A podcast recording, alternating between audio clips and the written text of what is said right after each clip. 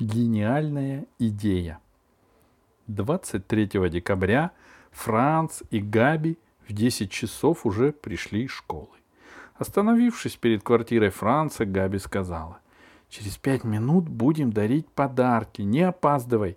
В одиннадцать мы уезжаем». Ровно через пять минут Франц звонил в дверь Габи. Под мышкой у него был зажат подарок — бумага для писем. Ее купила для Франца мама и до сих пор не взяла с него денег. Франц очень надеялся, что мама и дальше будет такой забывчивой. После покупки парусной лодки в кошельке у него не осталось ни гроша. А следующие карманные деньги ему выдадут только в новом году. Дверь открыла Габи. Она была в полном отчаянии. «Кукольная елочка сломалась, на ней свечи не горят», — захныкала она а папа с мамой такие противные, не хотят ее чинить. — Что значит не хотят? — загремел Габин папа. — Мы же не электрики. И Габина мама крикнула. — У нас времени нет, надо чемоданы паковать. — Ладно, — сказал Франц, — можно и без свечей. Если тебе собираются вручить три отвертки, без праздничного освещения вполне можно обойтись, — решил Франц. Но Граби продолжала хныкать, и ее мама сказала. Но возьми настоящие свечки, раз тебе так хочется. Кажется, в шкафу осталась одна коробка с елочными украшениями. Габи принесла из шкафа коробку и успокоилась. «Так будет еще праздничнее!» — воскликнула она, вытолкала Франца в гостиную и усадила на диван. «Жди тут. Я тебя позову, когда все будет готово». Чтобы получился сюрприз. Франц успокоил, устроился поудобнее и стал ждать. Прошла минута, прошла другая, потом еще две. И еще Францу стало скучно. Он встал, походил туда-сюда по гостиной и, проходя мимо комода, увидел на нем два небольших серебристых свертка. Одинаково узких и одинаково длинных.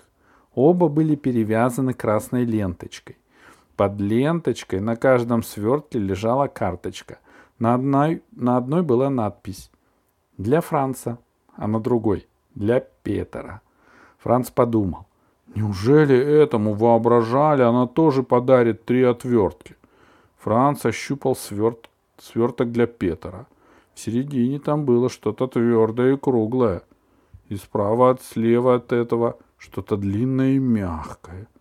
И еще Франц кое-что услышал. Из свертка раздавалось тиканье. Нет, это уже ни в какие ворота не лезет. Франц должен получить три отвертки, а этот Петр — часы. Вот возьму и уйду сейчас домой, подумал Франц, вместе с бумагой для писем. И за всю жизнь больше не скажу Габи ни единого слова. — Франц уже сделал шаг, чтобы выйти в коридор, как вдруг его озарила гениальная мысль. Он повернулся, бросился обратно к комоду, вытащил обе карточки из-под ленточек и положил карточку для Франца на сверток для Петера, а карточку для Петера на сверток для Франца. Только он успел это все сделать, как вернулась Габи. «Ну, начинаем!» — крикнула она, взяла пакетик с карточкой для Франца и повела Франца в свою комнату. Там все было устроено очень празднично. Шторы задернуты, через комнату протянута веревка, и к ней привязаны брызгающие искрами бенгальские огни. На письменном столе лежали сверкающие елочные шары, а между ними расставлены горящие красные свечки — с люстры свисает дождик. Все это Францу ужасно понравилось. Он спел вместе с Габи «О, елочка, о, елочка», потом вручил ей бумагу для писем, а Габи вручила Францу сверток с карточкой для Франца. Габи тут же разорвала обертку своего подарка и от радости запрыгала по комнате на одной ножке. «Я так хотела эту бумагу, Франц, ты прелесть!» А потом сказала Францу — «Ну, открой же свой подарок!» Франц развернул красный бантик на свертке. «Надеюсь, тебе понравится», — сказала Габи. Франц отклеил кусочки липкой ленты от серебристой бумаги, в которой в который был завернут подарок. «Это такой очень практичный подарок», — сказала Габи. Франц развернул серебристую бумагу. Он встал при этом так, чтобы Габи не видела, что в ней лежит. «О, Габи!» — воскликнул он. «Ты тоже прелесть!» Габи пропрыгала на одной ножке до двери, распахнула ее и закричала «Мама, он рад! Ты была права!» «Мама, он рад! Ты была не права!» Обернувшись к Францу, Габи сказала «Мама говорила, что это неподходящий для тебя подарок». Франц вынул из бумаги часы.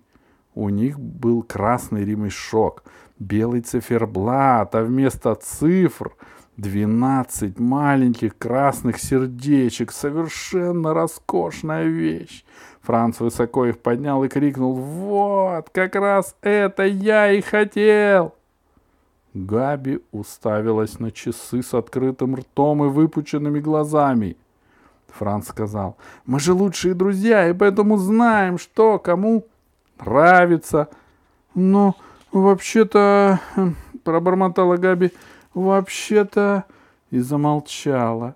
Вид у Габи был такой, словно у нее болят зубы. «Что-нибудь не так?» — спросил Франц. Габи отвернулась и довольно долго молчала, а потом сказала «Нет, нет, ничего, все так».